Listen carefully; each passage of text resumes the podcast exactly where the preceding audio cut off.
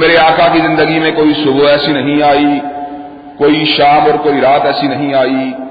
جب برس کر اپنے اپنی نصرت کو امام الہدا علیہ صلاح و تسلیم کے شامل حال نہ فرمایا ہو۔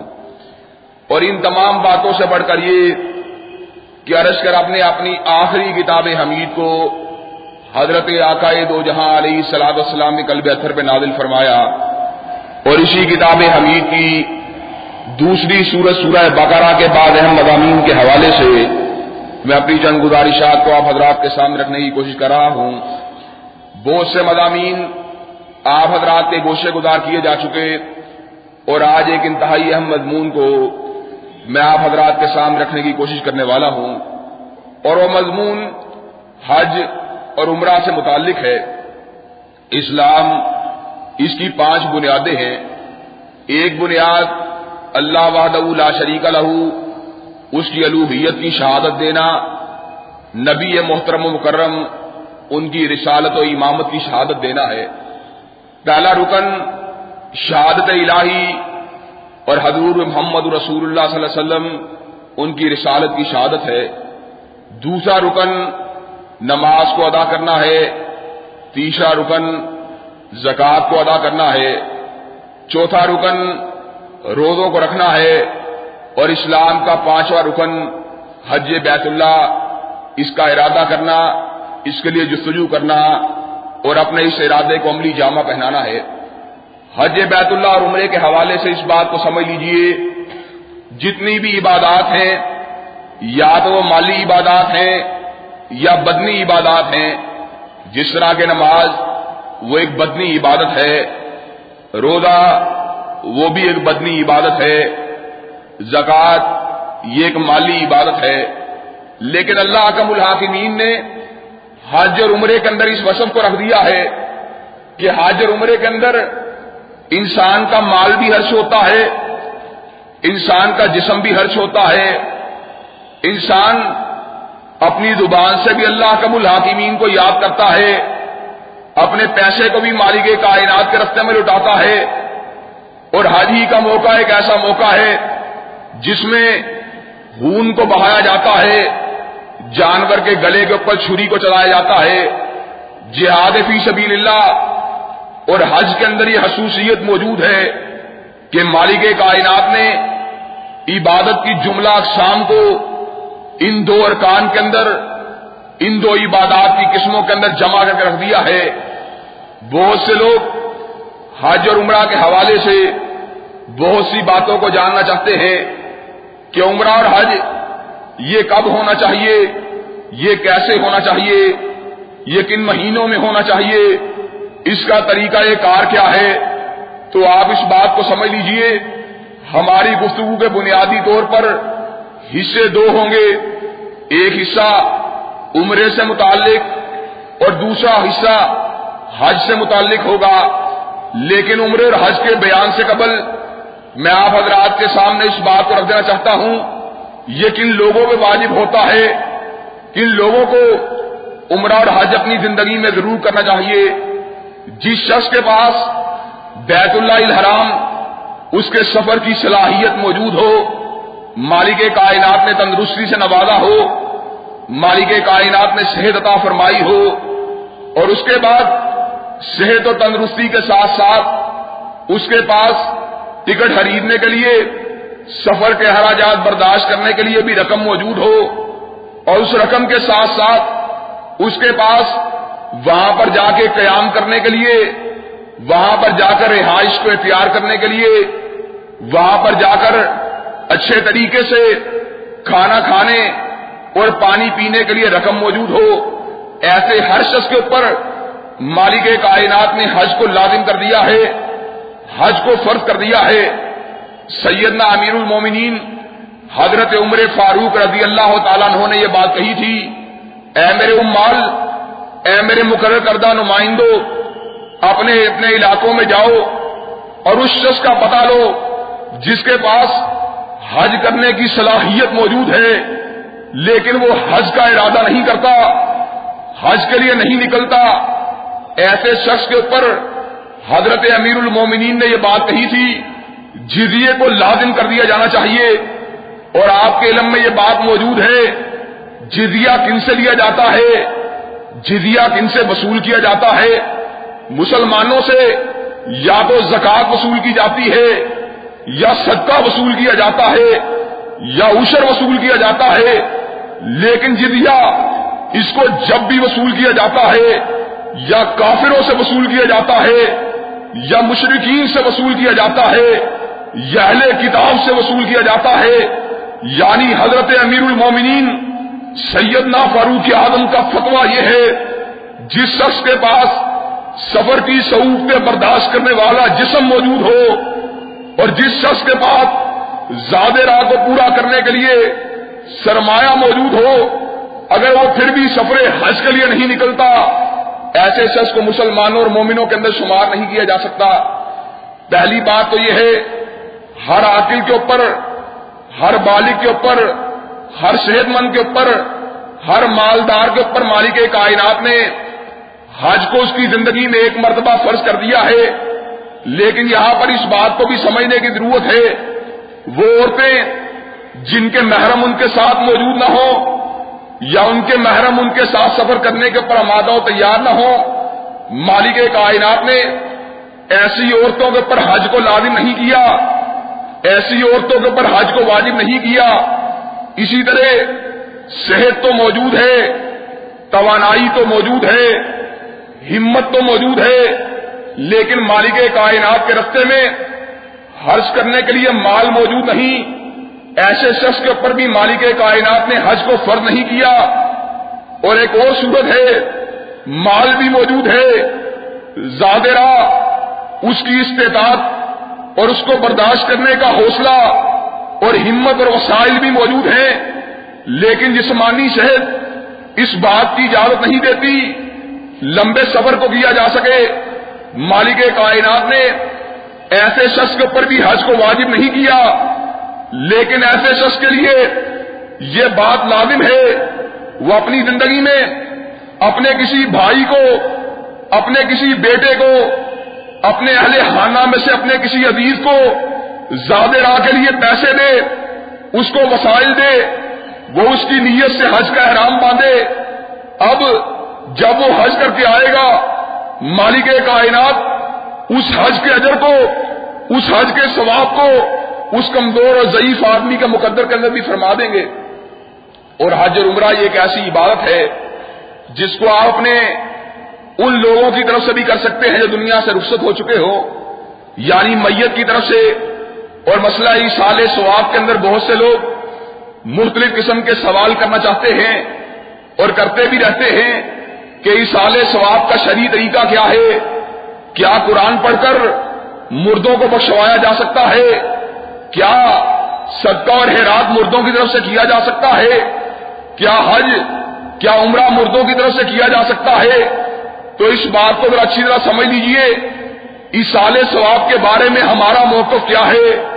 ہمارا موقف یہ ہے، لقد کال لکم فی رسول اللہ عصوت الحسنا تمہارے لیے رسول اللہ کی زندگی بہترین نمونہ ہے۔ جس بات کو بطور سال ثواب ناطق وہی نے کرنے کی اجازت دے دی ہے۔ حضرات صحابہ کو اس سال ثواب کا طریقہ بتلا دیا ہے۔ ہم اس طریقے کو قبول کرنے کے لیے آمادہ و تیار ہیں۔ اور جس طریقے کے اوپر پیغمبر علیہ سلاد السلام کی مہر موجود نہیں، جس طریقے کے اوپر ناطق وہی کے دستخط موجود نہیں، لاکھ بزرگوں کے فتووں کو لے کے آؤ، لاکھ ائمہ کے اشتہادات کو لے کے آؤ لاکھ محدثین کی آرا کو لے کے آؤ۔ ہمارا عقیدہ یہ ہے، جس بات کے اوپر کملی والے کی مہر موجود نہیں ہوتی، اس بات کو دین قرار نہیں دیا جا سکتا۔ اور جس کے اوپر کملی والے کی مہر موجود ہوتی ہے، ساری کائنات کے لوگ اس کو ٹھکرانے کے اوپر آمادہ تیار ہو جائیں۔ وہ بات دین سے باہر نہیں نکل سکتی۔ یہی وجہ ہے کہ اس دور کے اندر جبکہ لوگ یہ فتوا بھی دیتے ہیں کہ نماز کے اندر سورہ فاتحہ پڑھنے والوں کے منہ کے اندر انگاروں کو ڈالا جائے، ہم ببانگے دوہل یہ بات کہتے ہیں، تم لاکھ ہم کو ادھر ادھر کرنے کی کوشش کرتے رہو، لاکھ پچھلانے کی کوشش کرتے رہو۔ ہمارے سامنے پیغمبر کا فرمان موجود ہے، لا صلاح لملم یکرا بھی فاتحہ دل کتاب اس شخص کی نماز نہیں ہوتی جو اپنی نماز میں سورہ فاتحہ نہیں پڑھتا۔ تم محدثین کی آرا کو لے کے آؤ، تم ائمہ کے اقوال کو لے کے آؤ، تم مشتحدین کے اشتہادات کو لے کے آؤ، تم محدثین کی آرا کو لے کے آؤ۔ ہم اس کی بات کو لے کے آتے ہیں۔ جس نے خود اپنے بارے میں یہ بات کہی تھی، ذرا اس مسئلے کو سمجھ لیجیے۔ جس نے خود اپنے بارے میں یہ بات کہی تھی، ایک دن میں وادی بتھا میں لیٹا ہوا تھا۔ دو فرشتے میرے پاس آئے۔ ایک فرشتہ دوسرے کو محاطب ہو کر یہ بات کہنے لگا ہوا ہوا، کیا یہ وہی ہے؟ دوسرا فرشتہ کہنے لگا، نام ہوا ہوا ہاں یہ وہی ہے۔ کہا، اس کے بدن کی تو بڑی باتیں سنی ہیں۔ اس کو ذرا تولا تو جائے آقا کیا کہتے ہیں؟ انہوں نے مجھ کو تولنے کے لیے ترازو کو قائم کیا۔ ترازو کے پلڑے میں مجھ کو ڈالا گیا۔ اور دوسرے پلڑے میں ایک آدمی کو ڈالا گیا، کہا، میرا پلڑا اتنا بھاری کہ زمین کے ساتھ باتیں کر رہا، دوسرا پلڑا اتنا ہلکا کہ آسمان کے ساتھ باتیں کر رہا۔ فرشتہ کہنے لگا، اس کو ایک کے ساتھ مت تولو، اس کو دس کے ساتھ تولا جائے۔ آقا کہتے ہیں، مجھ کو دس کے ساتھ تولا گیا، میرا پلڑا بھاری ہے، پھر سو کے ساتھ تولا گیا۔ آقا کا پلڑا بھاری رہا، پھر ہزار کے ساتھ تولا گیا۔ آقا کا پلڑا بھاری رہا، پھر دس ہزار کے ساتھ تولا گیا۔ آقا کا پلڑا بھاری رہا، پھر ایک لاکھ کے ساتھ تولا گیا۔ آقا کا پلڑا بھاری رہا، پھر دس لاکھ کے ساتھ تولا گیا۔ آقا کا پلڑا بھاری ہے، فرشتہ کہنے لگا، اس کو اس طرح مت بولو، اس کی ساری امت کو ایک پلڑے میں ڈالا جائے اور تنہا مصطفیٰ کو علیہ سلاد والسلام دوسرے پلڑے میں ڈالا جائے، اب آقا کی ساری امت دوسرے پلڑے میں موجود ہے۔ اور ہم کیا کہتے ہیں؟ دوسرے پلڑے میں کائنات کے سارے ولی اللہ بھی موجود تھے۔ دوسرے پلڑے میں سارے محدثین بھی موجود تھے۔ دوسرے پلڑے میں سارے فکہ بھی موجود تھے۔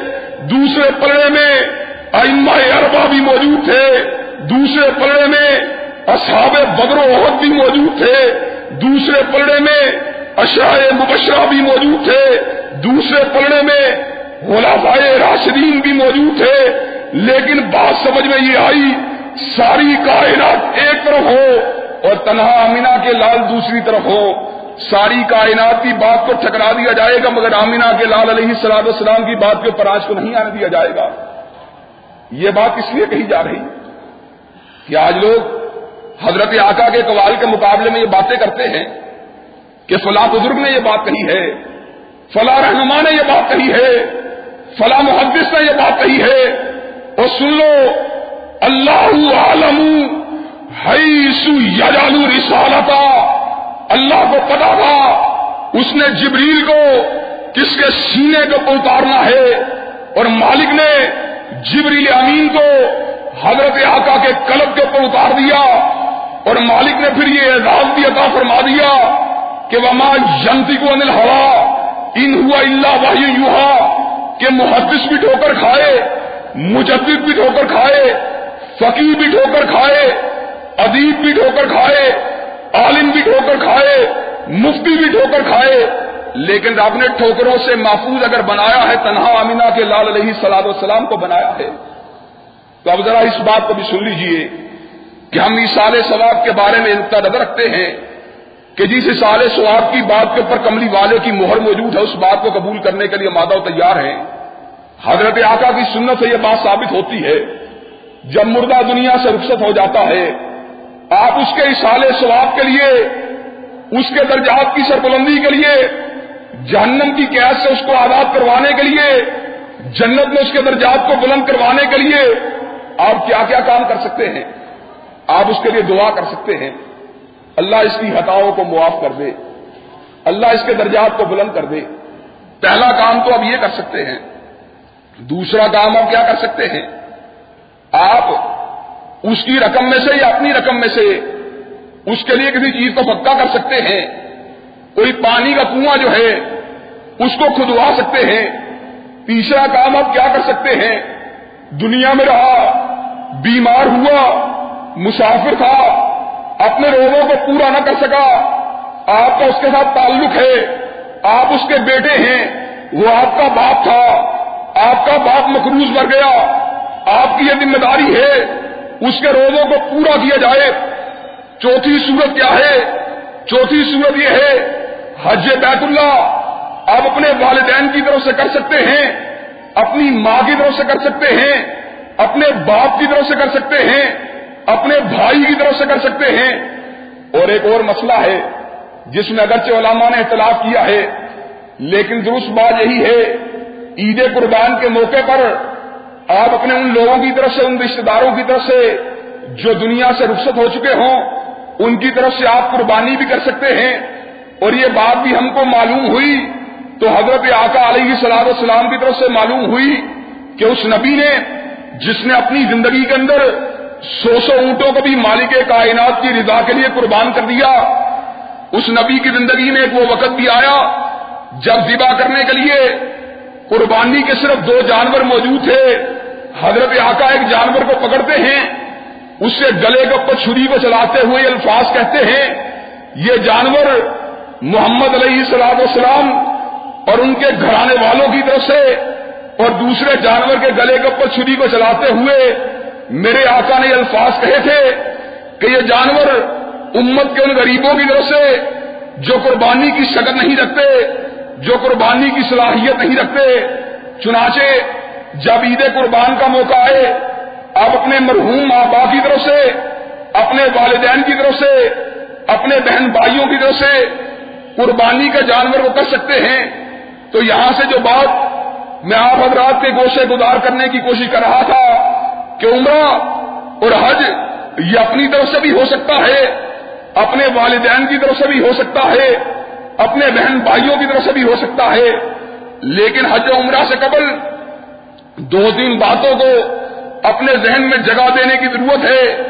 پہلی بات یہ ہے، مالک کائنات عمل اس کا قبول کرتا ہے جس کے عمل کے اندر شرک کی آمیزش موجود نہ ہو اور جس کے عمل کے اندر شرک کی آمیزش موجود ہو، مالک اس کے کسی عمل کو قبول نہیں کرتے لائن نہ شرکتا لا بتن نہ عمل ہوگا حضرت آقا کو مالک کائنات نے چوبیسویں پارے کے اندر پکار کے یہ بات کہی، اے پیارے حبیب، تو شرک نہیں کرتا، تم نے شرک نہیں کرنا، تو ہم کو سنا کرنے والا، تو میری بارگاہ میں جتنے والا لیکن میں کائنات کے لوگوں کو بتلانے کے لیے اور ان کو سمجھانے کے لیے بات کہہ دینا چاہتا ہوں۔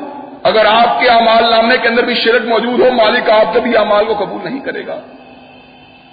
آئے لوگ یہ بات سمجھتے ہیں کہ بزرگوں کی نظر چڑھا کر اور دنیا سے رخصت ہونے والے لوگوں کے نام پر چڑھاوے چڑھا کر اور ان کے ناموں پر نظریں نیازیں دے کر اس کے بعد قبروں کے گرد طواف کر کے اپنے سر کو اگر بیت اللہ میں لے کے جائیں گے، اپنے وجود کو بیت اللہ میں لے کے جائیں گے، مالک کائنات ہمارے اوپر رحمتوں کی برکھا برسائیں گے، اور مالک کائنات کو دوئی کی ضرورت نہیں، مالک کائنات کو دو رنگی کی ضرورت نہیں، مالک کو یک رنگی کی ضرورت ہے۔ مالک اس زمین کو اپنے آستانے پہ جھکتے ہوئے پسند کرتے ہیں۔ جس زمین نے کسی غیر کی چوکھٹ کے اوپر اپنے آپ کو ہار نہ کیا ہو، مالک کو ان ہاتھوں کی ضرورت ہے جو ہاتھ کسی غیر کے آستانے پہ نہ پھیلے ہوں اور جس نے اپنے ہاتھوں کو ناپاک کر دیا، جس نے اپنی زمین نیاز کو پلیب کر دیا، جس نے اپنی کمر کو حالت رقو میں غیروں کے آستانوں پہ جھکا دیا، مالک کائنات کو ان کے حج، ان کے عمرہ، ان کی بندگی کی کوئی ضرورت نہیں۔ مالک چاہتے ہیں، میری بارگاہ میں آؤ، عقیدہ توحید کو لے کے آؤ، میری بارگاہ میں آؤ، مجھ کو لا شریک لہو کا، اور میرے بارے میں لا شریک لہو فی ذات ہی، لا شریک لہو فی افعال ہی، لا شریک لہو فی صفات ہی، لا شریک لہو فی حکم ہی، لا شریک لہو فی ملک ہی، میرے بارے میں نظریے کو لے کے آؤ۔ کہ نہ میری ذات کے اندر کوئی شریک ہے، نہ میرے اقتدار کے اندر کوئی شریک ہے، نہ میرے افعال کے اندر کوئی شریک ہے، نہ میرے اقتدار کے اندر کوئی شریک ہے، نہ میری کوئی حکومت کے اندر شریک ہے۔ اس لیے کہ جب تک یہ نظریہ نہیں ہوگا تلبیے کی صدا جب تم نے حرام باندھنے کے بعد بلند کرنی ہے، اس حرام کی اس صدا کے اندر وزن نہیں ہوگا، اس صدا کے اندر روح موجود نہیں ہوگی۔ اس لیے کہ عمرہ کا آغاز، حج کا آغاز لبیک کی اس پکار سے ہوتا ہے، جس پکار کے اندر شرک کی کوئی گنجائش موجود نہیں، ذرا اس پکار کے الفاظ پہ غور کیجیے لبیک اللہ لبیک، حاضر ہوا، اللہ میں حاضر ہوا، کس طرح حاضر ہوا؟ لبیک اللہ شریک اللہ کا لبیک، اللہ اس طرح حاضر ہوا کہ اللہ تیرے علاوہ، تیرے اقتدار کے اندر تیری ذات کے اندر، تیری صفات کے اندر، تیرے اقتدار کے اندر، تیرے تدبر کے اندر، تیری حکومت کے اندر، تیری کبریائی کے اندر، تیری تقدیر کے اندر، اللہ میں کسی کو تیرا ہم سے نہیں مانتا۔ لبئی کا لا شریک اللہ کا لبئی ان الحمدہ ون مسا لا کا ملک لا شریک الگ ذرا غور کیجیے اللہ تعریفیں بھی تیرے لیے اللہ نعمتیں بھی تیری عطا کی ہوئی۔ اللہ تیری بارگاہ میں حاضر ہوا۔ لا شریک الگ اللہ تیری ذات کے اندر کوئی بھی شریک نہیں۔ آزرائی سمر پہ غور کیجیے جس نے غیروں کو اللہ کے ہمسر بنا دیا، جس نے یہ الفاظ کہے، بیٹا تو وہ دیتا ہے، لیکن رب وہ ہے، شفا تو وہ دیتا ہے، لیکن رب وہ ہے اور عزت تو وہ دیتا ہے، لیکن رب وہ ہے، وہ مالک کائنات کی بارگاہ میں کس چہرے کو لے کے جائے گا؟ مالک کہیں گے، مجھ کو اس غدار کی ضرورت نہیں، مجھ کو اس بے وفا کی ضرورت نہیں، مجھ کو اپنی ذات میں شریک کرنے والے اس شخص کی کسی عبادت کی ضرورت نہیں۔ اس لیے کہ مالک کا یہ فیصلہ ہے، ان اللہ یکفر یشر کا بھی و یکفر مادون علی کلی منجشا اللہ انسانوں کے ہر گناہ کو معاف کر سکتے ہیں، ہر حتا کو معاف کر سکتے ہیں۔ اگر چاہیں تو زانی کے زنا کو معاف کر دیں۔ اگر چاہیں تو چور کی چوری کو معاف کر دیں۔ اگر چاہیں تو شرابی کی شراب نوشی کو معاف کر دیں۔ اگر چاہیے اگر چاہیں تو جواری کے جوئے کو معاف کر دیں۔ لیکن مالک کائنات نے اپنی ذات کے اندر کیے گئے شرک کو کبھی معاف نہیں کرنا۔ اور میں کبھی کبھار اس بات کو واضح کرنے کے لیے ایک مثال دیا کرتا ہوں۔ کہ مالک نے اس چیز کی سنگینی کو سمجھانے کے لیے اور شرک کی کباہت کو بتلانے کے لیے زانی کو بالکل مشرق کو بالکل زانی کی مان قرار دیا ہے۔ مالک کہتے ہیں کہ زانی جب بھی نکاح کیا کرے، یا مشرقہ کے ساتھ نکاح کیا کرے، یا زانیہ کے ساتھ نکاح کیا کرے، اور زانی جب بھی نکاح کیا کرے، یا مشرقہ کے ساتھ کرے، یا زانیہ کے ساتھ کرے، اور زانیہ جب بھی نکاح کیا کرے یا زانی کے ساتھ کیا کرے، یا مشرق کے ساتھ کیا کرے وہ حریما ظالی کا حل مومنین اور اللہ نے مومنوں کے ساتھ مشرقوں کے نکاحوں کو اور زانیوں کے نکاحوں کو آپس میں حرام کر دیا ہے۔ اللہ وجہ کیا ہے؟ کہا وجہ یہ ہے، زانی حلال رستے کے ہوتے ہوئے حرام راہوں پہ جاتا ہے اور زانیہ گھر میں شور کے ہوتے ہوئے غیر مرد کی جاتی ہے۔ اور مشرق وہ ہوتا ہے جو الہ العالمین کے ہوتے ہوئے غیر کے آستانے کے اوپر جھکتا ہے۔ رزق تو وہ دیتا ہے۔ کبھی سمائی رسکم وما تو ادون رزق تو آسمان کی بلندیوں سے آتا ہے، لیکن تم نے رزق کا مالک قبر والوں کو بنا لیا۔ شفا تو وہ دیتا ہے، بیٹا تو وہ دیتا ہے جس نے پیرا سالی کے عالم میں، جس نے کمر کے ہم کے عالم میں، ابراہیم کو بیٹا ادا کیا۔ جس نے بیوی کے بانچ ہونے کے باوجود زکریہ کو بیٹا ادا کیا، بیٹے اور بیٹیاں تو وہ دیتا ہے۔ لیکن تم شہر گجرات میں جاتے ہو۔ اللہ کا الحاکمین کو تمہاری ایسی عبادت کی کوئی ضرورت نہیں۔ ان من یشرک بلّہ فقط حرم اللہ علیہ جن و ماوا ہنار اللہ کا الحاکمین نے مشرقوں کے لیے جہنم کے دہتے ہوئے انگاروں کو تیار کر دیا، جنت کے باغوں کو ان کے پر حرام کر دیا ہے۔ حاج عمرہ کے پر جانے سے قبل اس بات کے لیے اپنے آپ کو آمادہ و تیار کیا جائے کہ اللہ جتنی ہتائیں ہم نے شرک کے اعتبار سے کر لی اللہ آئندہ کے بعد نہیں کریں گے۔ اللہ ایا کا نابدو ایا کا نستعین، اللہ بندگی بھی تیری ہونی چاہیے، اللہ پوجا بھی تیری ہونی چاہیے، اللہ نظر بھی تیرے لیے، اللہ نیاز بھی تیرے لیے، اللہ قیام بھی تیرے لیے، اللہ رقو بھی تیرے لیے، اللہ اس بات کا اعلان ہے۔ میرا جینا، بے شک میرا مرنا، اللہ سبھی کچھ تیرے لیے ہے۔ لا شریک لہو۔ پھر وہی بات آ گئی، لا شریک لہو۔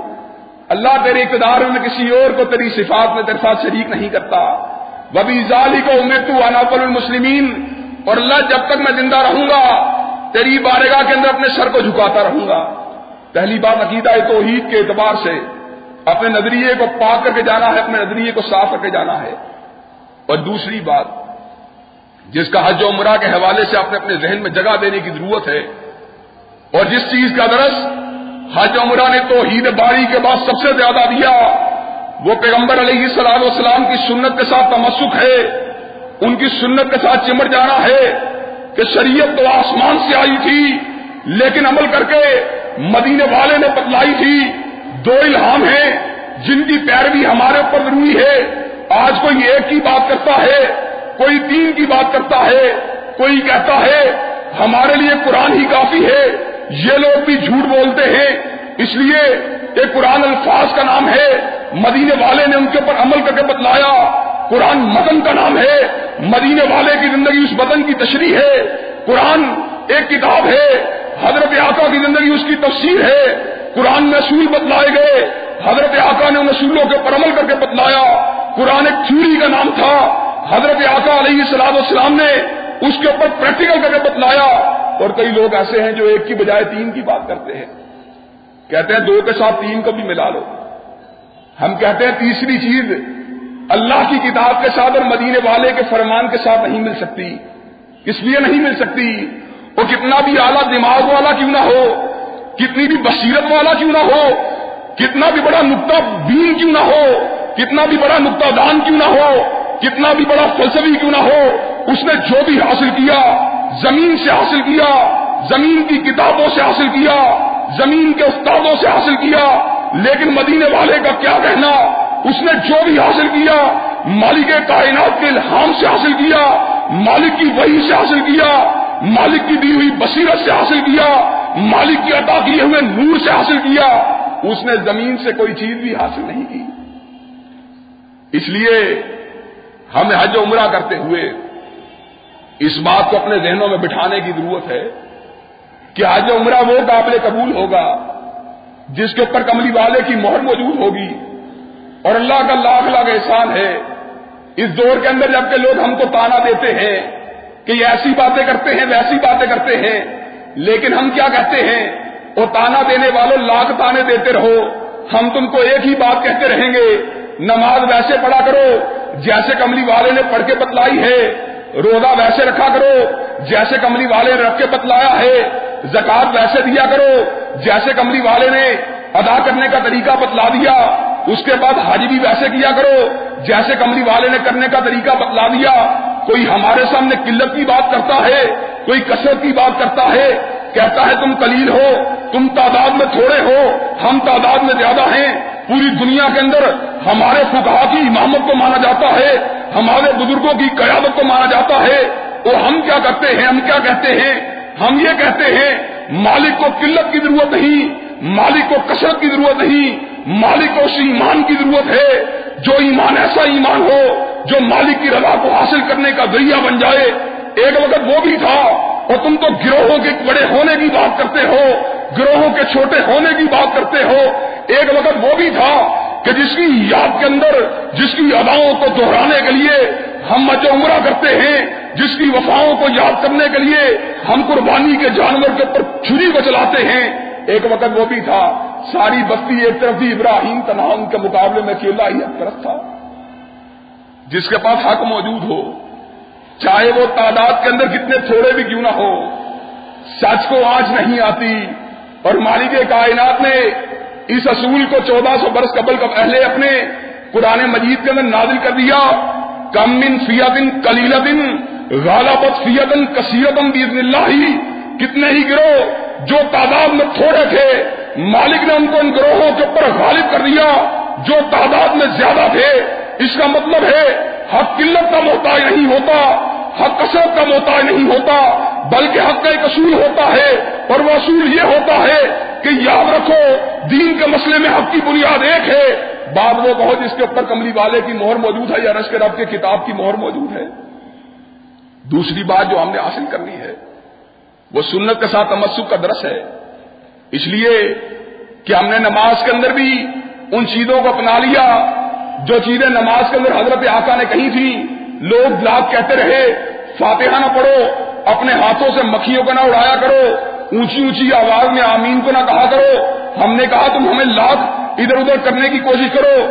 ہمیں ایک ہی رستہ نظر آتا ہے۔ جو سیدھا رستہ ہے، وہ رستہ کس کا رستہ ہے؟ یاسین ول قرآن الحکیم۔ اللہ کا لمن المرسلین۔ اللہ سراط المستقیم، اور ادھر کی باتیں کرنے والوں، ادھر کی بستی کی سمت بلانے والوں، ادھر کی بستی کی طرف بلانے والوں، ائمہ کی فکوں کی طرف بلانے والوں، علماء کے فتح جات کی سمت بلانے والوں، سن لو، یاسین ول قرآن الحکیم، حکمت والے قرآن کی قسم ہے اندا کا لمن المرسلیم محمد علیہ صلاح السلام آپ رسولوں میں سے ہیں۔ اللہ سرات مستقیم۔ آپ کا رستہ ہی سیدھا رستہ ہے۔ لوگ لاکھ آپ کے رستے سے ادھر ادھر بلانے کی کوشش کرتے رہے لیکن ان کا رستہ کبھی سیدھا رستہ نہیں ہو سکتا۔ اس لیے کہ الہام اگر آیا ہے، جبریل امین اگر آیا ہے، مالک کی وہی اگر آئی ہے، مالک نے آسمان سے رہنمائی اگر کی ہے، تو زمین کے کسی امام کی نہیں کی، بلکہ صرف اور صرف آپ کی کی ہے۔ آپ کا رستہ سیدھا رستہ ہے۔ آج حاج عمرہ کے مسائل کو جب ہم بیان کرتے ہیں، ان کے اندر بھی بدعت کی آمیزش بھی ہو گئی۔ فکا کے اقوال کی آمیزش بھی ہو گئی۔ انہوں نے جس طرح ہر عبادت کے اندر اپنی آرا کو داخل کر دیا، اپنے اشتہادات کو داخل کر دیا حج عمرہ کے مسئلے کے اندر بھی ایسا ہی سلوک کیا گیا۔ لیکن ہم یہ بات چاہتے ہیں حج عمرہ کرنے سے قبل ہمارے ذہن میں ایک بات موجود ہو، بات جو بھی ہو، اس کو سنت مصطفیٰ کے اوپر تولا جائے۔ اگر حج عمرہ کے حوالے سے وہ بات سنت مصطفیٰ کے مطابق ہو علیہ السلام و تسلیم، ہم اس بات کو قبول کرنے کے لیے مادہ و تیار ہیں۔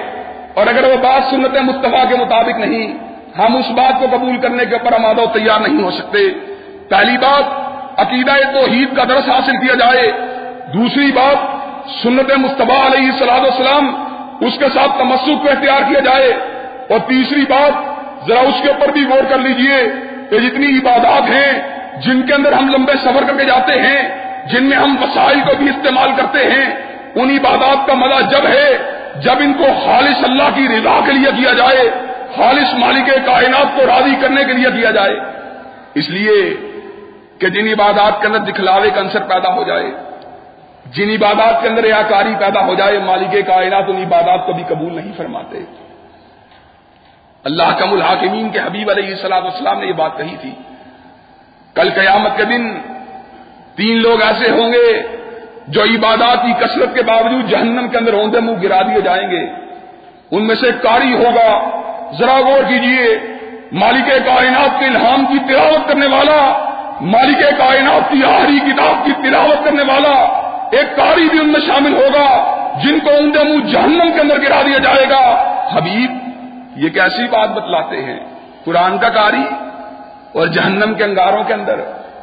کہا ہاں اس لیے اس کو پھینکا جائے گا کہ مالک اس کو کہیں گے، یہ بات بتلا دنیا میں کیا کرتا رہا؟ کہا، مالک تیری رضا کے لیے قرآن مجید کی آیات کی تلاوت کرتا رہا۔ مالک کہیں گے، تو نے میری رضا کے لیے قرآن مجید کی آیات کی تلاوت نہیں کی، بلکہ اپنی شہرت کے لیے قرآن مجید کی آیات کی تلاوت کی تھی، دکھلاوے کے لیے کی تھی۔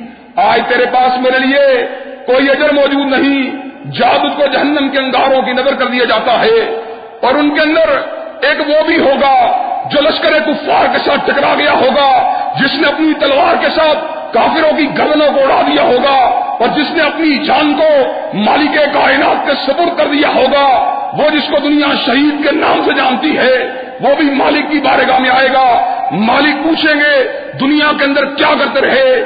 کہے گا، اللہ تیرے دین کی سربلندی کے لیے، تیری رضا کو حاصل کرنے کے لیے، تیری شریعت کی بالادستی کے لیے تلوار کو چلاتا رہا آدھائے دین کی گردنوں کو کاٹتا رہا۔ یہاں تک کہ مالک میں نے اپنی بھی گردن کو کٹوا کے تیری بارگاہ کے اندر پیش کر دیا۔ مالک کہیں گے، تم غلط بیانی سے کام لیتے ہو۔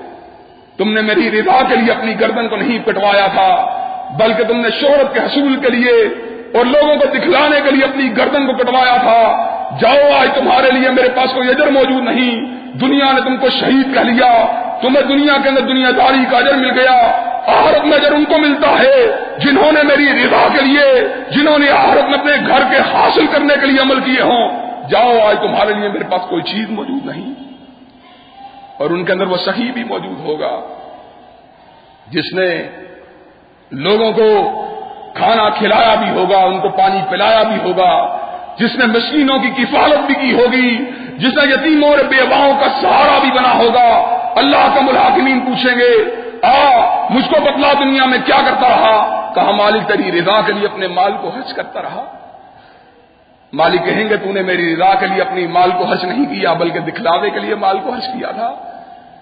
جا، لوگوں نے تجھ کو صحیح کہہ لیا، تجھ کو ہاتھ میں تائی سانی کہہ لیا، تجھ کو بہت بڑا انداتا کہہ لیا۔ جاؤ تیرے لیے میرے پاس کوئی چیز موجود نہیں۔ تیرے لیے جہنم کے انگارے ہیں۔ مالک کائنات اس کو جہنم کی گہرائیوں کے اندر پھینک دیں گے۔ بہت سے لوگ یہ جاننا چاہتے ہیں۔ پھر ریاکاری کا علاج کیا ہے؟ پھر ریاکاری سے کیسے بچا جائے؟ تو اللہ کم الحاکمین نے ہر مرحلے کے اندر ہر اعتبار سے اپنے بندوں کی رہنمائی فرمائی۔ مالک کیا کہتے ہیں؟ اللہ دین یونفکون بل لئی والنہاری سرم و فلہم من دربہم ولا خوف علیہم ولا هم یعلنون اور سن لو، جب صدقہ کرنے کی باری آئے تو جس طرح دن کے اجالوں میں صدقہ کرتے ہو، رات کے اندھیاروں میں بھی صدقہ کیا کرو۔ جس طرح لوگوں کے سامنے اپنے مال کو لٹاتے ہو، اس طرح اس طرح بھی اپنے مال کو لٹایا کرو، تمہارا دانا ہاتھ حج کرے، تمہارے بھائی ہاتھ کو علم ہو۔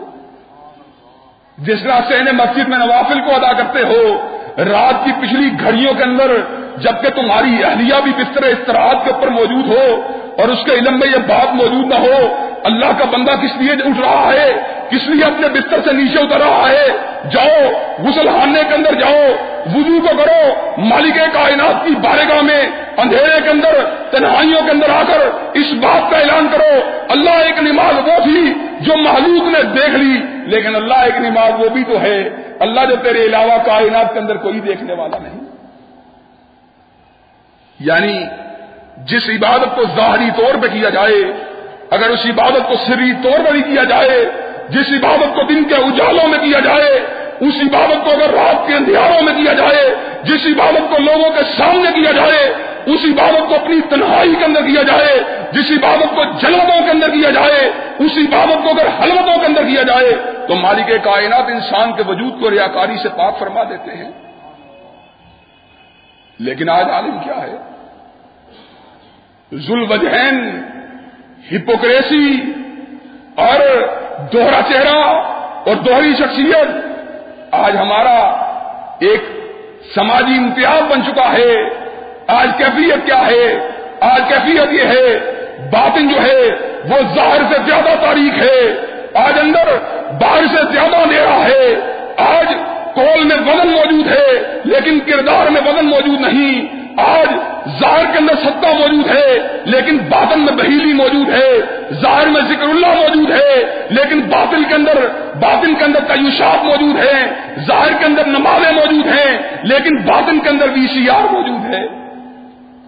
مالک کائنات کو انسان کیا جواب دے گا؟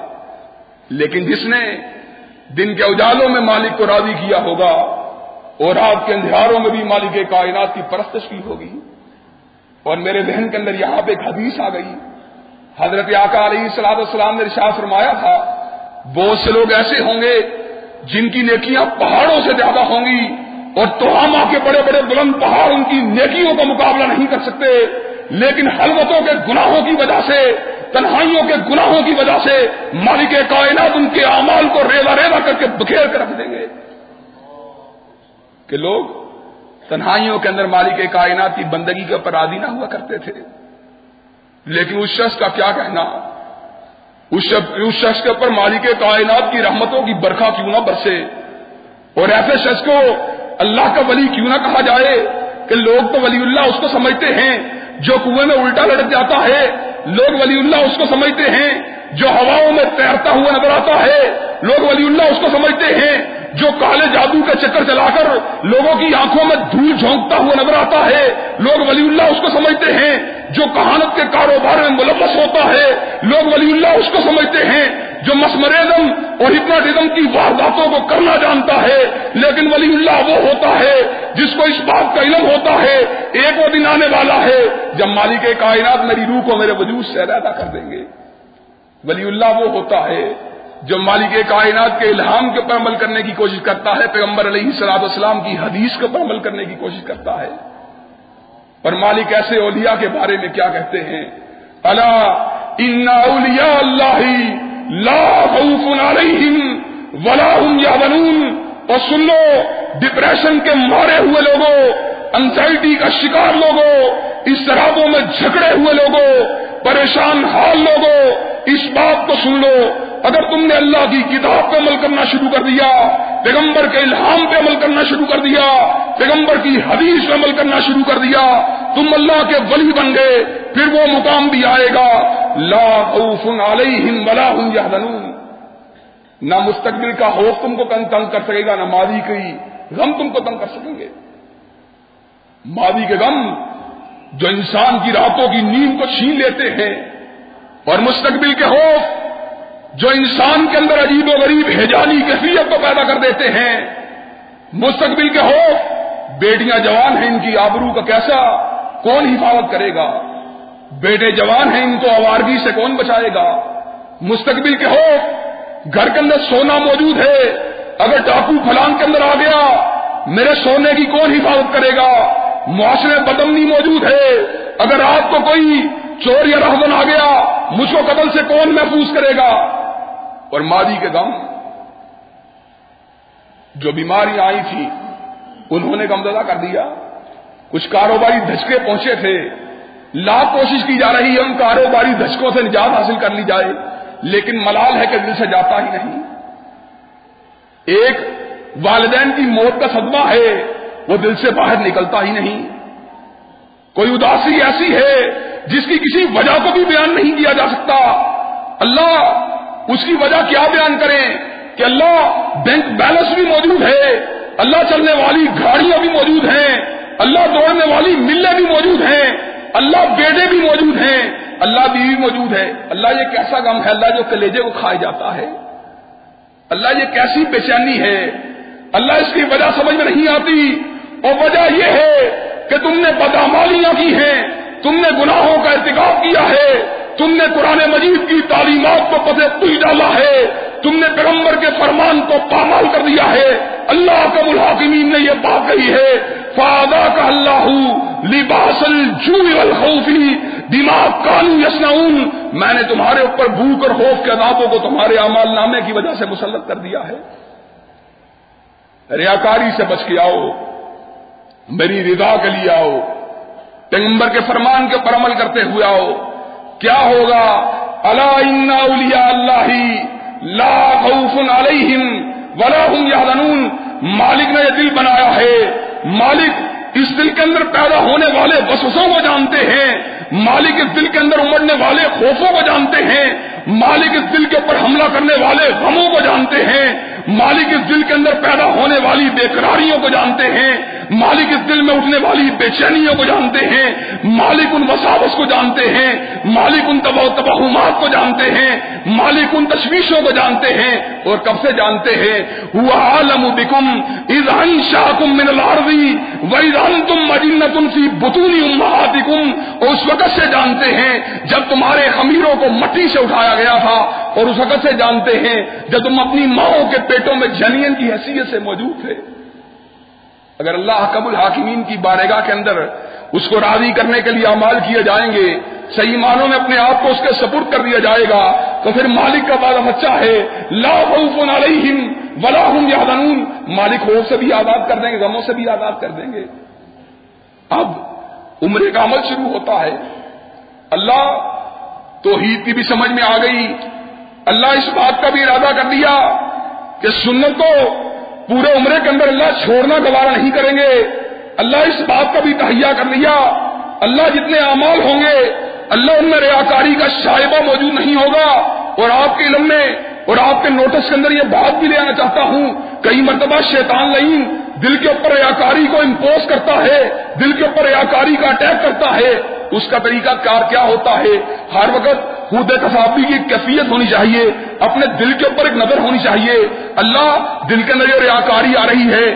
اللہ، میں نے کوشش کے باوجود اللہ اس کو کچلنے کی کوشش کی، لیکن اللہ کچلنے کے اندر ناکام ہو گیا۔ لیکن اللہ، میں کمزور ہوں۔ اللہ، میں بے بس ہوں۔ اللہ، میں ناتوا ہوں۔ اللہ، میں ضعیف ہوں۔ اللہ میرے اندر جو اللہ بسوں سے پیدا ہوئے، اللہ جو میرے اندر اس قسم کے خیالات پیدا ہوئے، اللہ جو میرے اندر دکھلاوے کا ایک احساس اور دکھلاوے کی ایک امنگ پیدا ہوئی، مالک تو رحم الرحمین ہے، مالک میری خطا کو معاف کر دے، مالک میرے دل کو اس کیفیت سے پاک کر دے، مالک میرے دل کی اصلاح کر لے، جب بھی ریاکاری کے حملے ہوں گے، اس کے مقابلے میں خود احتفابی کا کمل ہوگا، اس کے مقابلے میں مالک کائنات کی بارگاہ میں گرنے والے آنسو ہوں گے اس کے مد مقابل مالک کائنات کی بارگاہ میں بے بسی کی التجا ہوگی۔ اس کے مد مقابل مالک کائنات کی بارگاہ میں آ کر اس بات کی گزارش ہوگی۔ اللہ بہت کوشش کی ہے، لیکن اللہ شیطان لین اللہ دل کا پیچھا نہیں چھوڑتا۔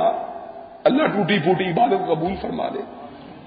مالک کائنات ریاکاری کے ان حملوں کے باوجود جو تجدید نیت کرتا رہے گا، اصلاح نیت کرتا رہے گا خود تصابی کا عمل سے گزرتا رہے گا۔ حق و باطل کی اس کشمکش میں حق کا ساتھ دینے کی کوشش کرتا رہے گا۔ باطل سے اپنا پیچھا چھڑانے کی کوشش کرتا رہے گا۔ شیطانی وساوت سے بچ کر رحمان کی پناہ میں آنے کی کوشش کرتا رہے گا۔ پھر وہ وقت بھی آئے گا جب مالک کائنات اس کو اس چیز کی توفیق بھی عطا فرما دیں گے، اس کے عمل کو حالت اپنی رضا کے لیے کرنے کی توفیق بھی عطا فرما دیں گے۔ اب جبکہ آپ نے اپنے آپ کو ریاکاری سے پاک کر لیا، آپ نے توحید کی دعوت کو سمجھ لیا آپ نے سنت کو اپنے سینے کے ساتھ لگا لیا تو پہلا کام جو کرنے کی ضرورت ہے وہ اس لباس کا انتخاب ہے۔ جس لباس کو پہن کر آپ نے مالک کائنات کی بارگاہ میں جانا ہے۔ ذرا غور کیجیے، جب بادشاہ کے دربار میں جاتے ہیں، عالم کیا ہوتا ہے؟ واسکٹ بھی پہنی جاتی ہے تھری پیس سوٹ بھی پہنے جاتے ہیں، کوٹ بھی پہنا جاتا ہے، ٹائی بھی لگائی جاتی ہے، جوتے بھی اعلیٰ سے اعلیٰ پہنے جاتے ہیں۔ اور ان کو بار بار پالش بھی کیا جاتا ہے، اور موزوں کو ان کے ساتھ میچ بھی کیا جاتا ہے، اور میچنگ سو بھی پہنا جاتا ہے۔ لیکن مالک کا کیا کہنا؟ مالک نے جب اپنی بارگاہ میں بلایا اعلیٰ پوشاک کے ساتھ نہیں بلایا، تھری پیس سوٹ کے ساتھ نہیں بلایا، مالک نے کہا، اگر میری بارگاہ میں آنا ہے، درویشوں کی طرح آؤ، فقیروں کی طرح آؤ، دو کپڑے پہن کے آؤ، اللہ اور درباروں میں جاتے ہیں، اللہ اور آستانوں پہ جاتے ہیں اللہ اور محلات میں جاتے ہیں، اللہ سلے ہوئے بڑی اچھی کریر والے کپڑے پہن کے جاتے ہیں۔ کہا میری بارگاہ میں آنا ہے، کپڑوں کو سیے بغیر آنا ہے، فقیرانہ لباس کو لے کے آنا ہے۔ صرف دو چادریں ہیں جن کو تم نے میری بارگاہ میں پہن کے آنا ہے۔ اللہ کس لیے؟ کہا اس لیے کہ میری بارگاہ میں جو اتنا جھکتا ہے، میں اتنا اس کو بلند کرتا ہوں۔ جو جتنا عاجز ہو کے آتا ہے، میں اتنا اس کو سر بلند کرتا ہوں۔ جو جتنا گڑ ہوا آتا ہے، اتنا اس کے اوپر اپنی کرم کی برکھا کو برساتا ہوں۔ اب پہلی بات جو تھی، وہ لباس کا انتخاب تھا۔ حضرت آقا علیہ صلاح السلام نے ارشاد فرمایا، آپ جس قسم کے رنگ کی مرضی چادروں کو اختیار کر لیں، لیکن سفید رنگ تمہارے سارے رنگوں میں سے افضل ہے اور اپنے مردوں کو بھی اسی سفید لباس کے اندر دفنایا کرو۔ ان سفید دو کپڑوں کا انتخاب کرنا ہے۔ دو سفید کپڑوں کا انتخاب کر دیا، ان میں سلائی موجود نہیں ہونی چاہیے۔ اب دوسری بات، کپڑوں کے انتخاب کے بعد ایک تحمد کے لیے ایک اپنے اوپر وجود کو ڈالنے کے لیے ان دو کپڑوں کا انتخاب کر لیا۔ اب جوتا کیسا ہونا چاہیے؟ کہا جوتا وہ ہونا چاہیے جو ٹہنوں سے نیچے ہو، جس سے ٹہنے ڈھانپے نہ جائیں۔ اور اگر ایسا جوتا میسر نہ ہو، موزے میسر ہو ان کو اوپر سے کاٹ دیا جائے، اس طرح کاٹا جائے کہ آپ کے ٹہنے ننگے ہو جائیں۔ اس جوتے کو بھی حاصل کر لیا، اس دو کپڑوں کو بھی حاصل کر لیا۔ احرام کا لباس آپ کے پاس موجود ہے، احرام کا جوتا آپ کے پاس موجود ہے۔ اب کیا کرنا چاہیے؟ کہا، میرے بندے، اپنے وجود کو ذرا گناہوں سے پاک اور صاف کرنے کے لیے ایک مرتبہ ذرا تہارت کو اختیار کرو۔ غسل احرام کو باندھنے سے قبل یہ مصنون ہے اور احرام سے پہلے پہلے حالت احرام میں داخل ہونے سے قبل اپنے وجود کے اوپر خوشبو کو لگانا۔ اس کے اندر بھی کوئی حرض کی بات نہیں۔ لیکن ایک مرتبہ حالت احرام میں آپ داخل ہو گئے، آپ میکات کے مقام کے اوپر پہنچ گئے۔ اس کے بعد نہ تو اپنے وجود کے اوپر خوشبو لگا سکتے ہیں۔ نہ احرام کے اوپر خوشبو کو لگا سکتے ہیں، لیکن احرام کو پہننے سے قبل، غسل کرنے کے بعد، دو چادریں پہننے سے قبل، نہانے کے بعد، اپنے آپ کو غلط اور اضافی بالوں سے پاک کرنے کے بعد، اپنے اوپر اگر آپ خوشبو کو لگا لیتے ہیں، اس میں کوئی حرض کی بات نہیں۔ آپ نے احرام کو باندھ لیا، لیکن ابھی آپ نے احرام کی نیت نہیں کرنی۔ اس لیے کہ احرام کی دو مقامات ہیں، احرام کے دو حوالے ہیں۔ ایک میکات اس کا زمانے کے اعتبار سے ہے، ایک میکات اس کا مکان کے اعتبار سے ہے۔ حج کا احرام شوال دی قادر دل حج کے علاوہ رمضان میں نہیں باندھا جا سکتا شابان میں نہیں باندھا جا سکتا، ربیع الاول میں نہیں باندھا جا سکتا، ربیع الثانی میں نہیں باندھا جا سکتا، محرم میں نہیں باندھا جا سکتا، سفر میں نہیں باندھا جا سکتا، کیوں نہیں باندھا جا سکتا؟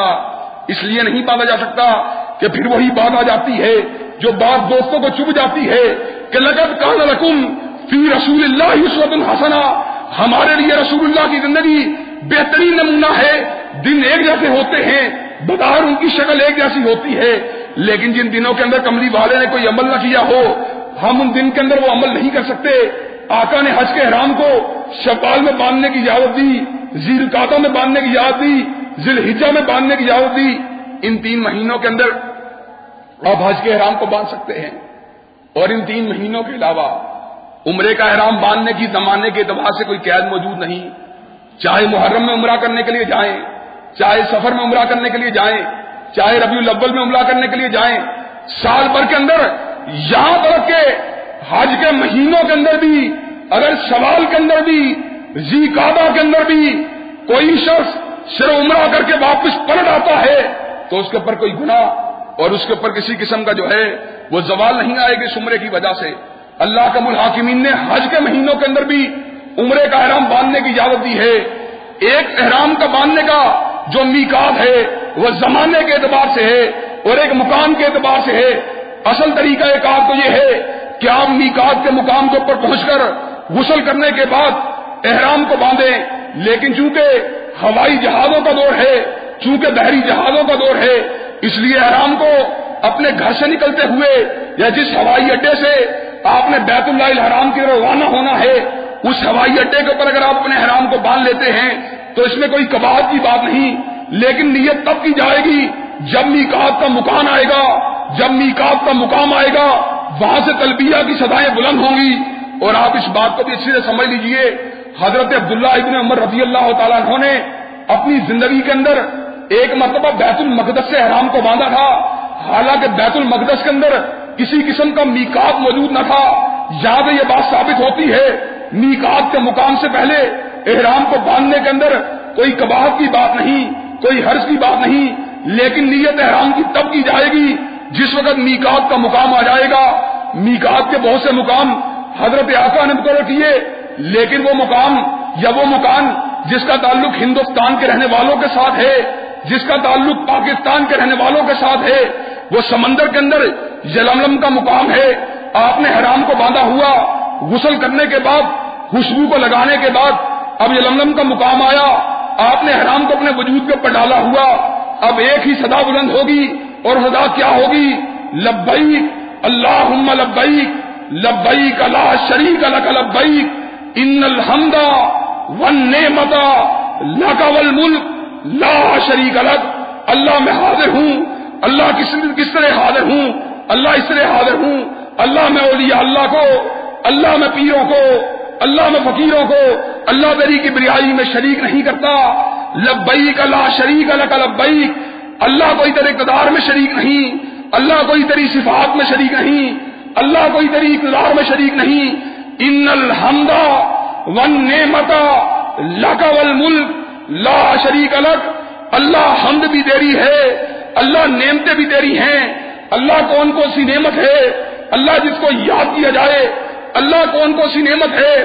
اللہ جس کا تذکرہ دیا جائے، اللہ پکڑنے والے ہاتھ بھی دیے، اللہ چلنے والے قدم بھی دیے، اللہ دیکھنے والی نگاہیں بھی دی، اللہ سننے والے کان بھی دیے، اللہ جوانی بھی دی، اللہ علم بھی دیا، اللہ سرمایہ بھی دیا۔ ان تو نعمت اللہ ہی لا تخصوہا تم اللہ کی نعمتوں کو گننا چاہو، لاکھ زور لگا لو، تم ان کی نعمتوں کو گن نہیں سکتے۔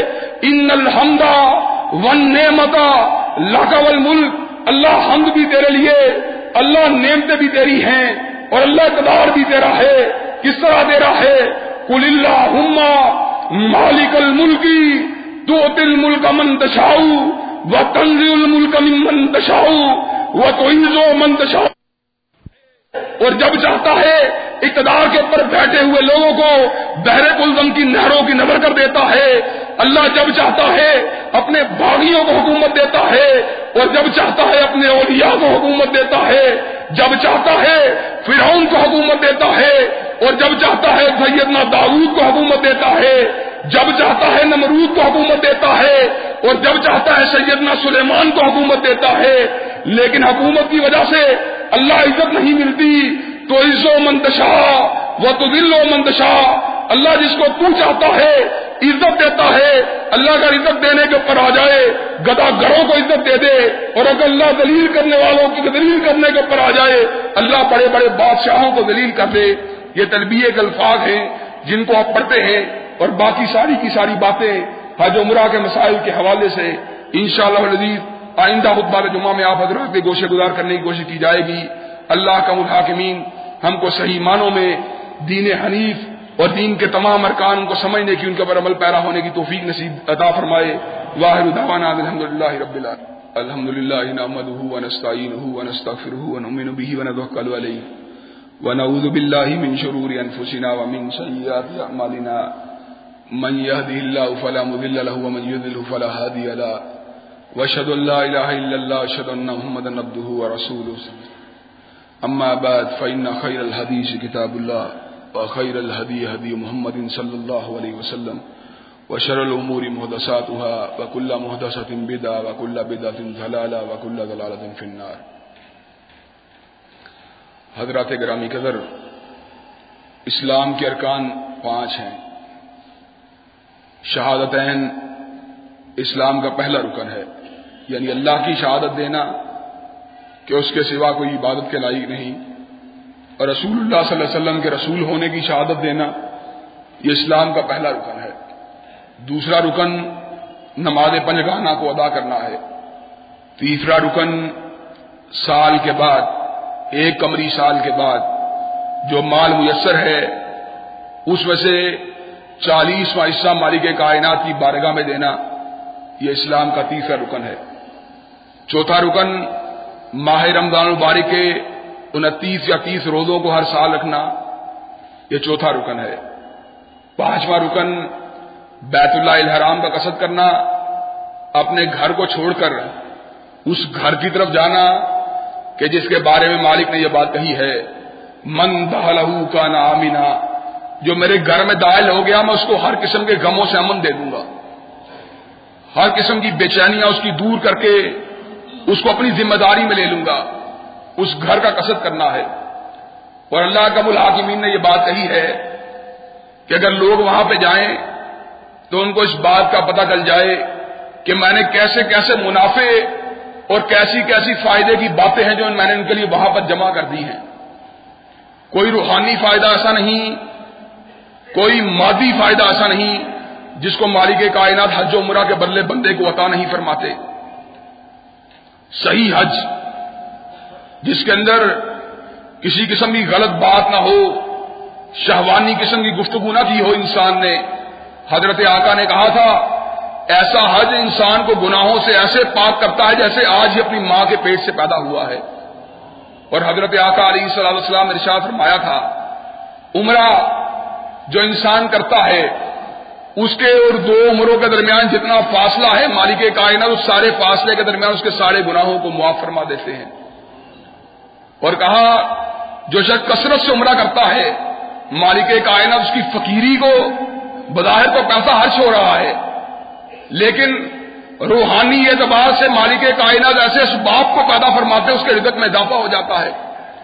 اس لیے کہ انسان کی نظر یہ تو مادیت پہ ہوتی ہے لیکن اس کو اس بات کا علم نہیں ہوتا کہ مالک کائنات نے رزت کو زمین کے اوپر نہیں رکھا، بلکہ آسمان کی بلندیوں کے اوپر رکھا ہے۔ یہی وجہ ہے کہ مالک نے یہ بات قرآن مجید میں باشناف انداز میں بیان کی۔ وہ تم مر بن لی یرب افی اموال ناسی فلا یرب اند اللہ وہ سود جو تم لیتے ہو، جس کا مقصد تمہیں اپنے کاروباروں میں پرورش دینا ہوتا ہے، وہ تمہارے کاروباروں کو پرورش نہیں دیتا۔ وہ ماں تم من زکات ان تری دونا وجہ اللہ اور وہ جو تم زکات دیتے ہو، جس کا مقصد اللہ کو راضی کرنا ہوتا ہے، تو اس سے تمہارے مالوں کی پرورش ہوتی ہے۔ کہا ایک عمرے کے بعد عمرہ تم کرتے چلے جاؤ، مالک کائنات تمہاری فقیری کو بھی دور کر دے گا، تمہارے گناہوں کو بھی معاف فرما دے گا۔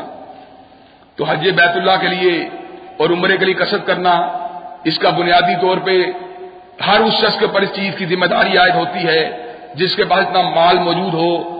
کہ وہ بیت اللہ الحرام وہاں سے آنا جانا اور وہاں پر رہائش کا جو خرچہ ہے برداشت کر سکے۔ اللہ کم الحاکمین ہمیں صحیح معنوں میں حج عمرہ کے ارکان جو ہیں اور اس کی ساری کی سارا پروسیس جو ہے، اس کا پروسیجر جو ہے، اس کو سمجھنے کی توفیق دے۔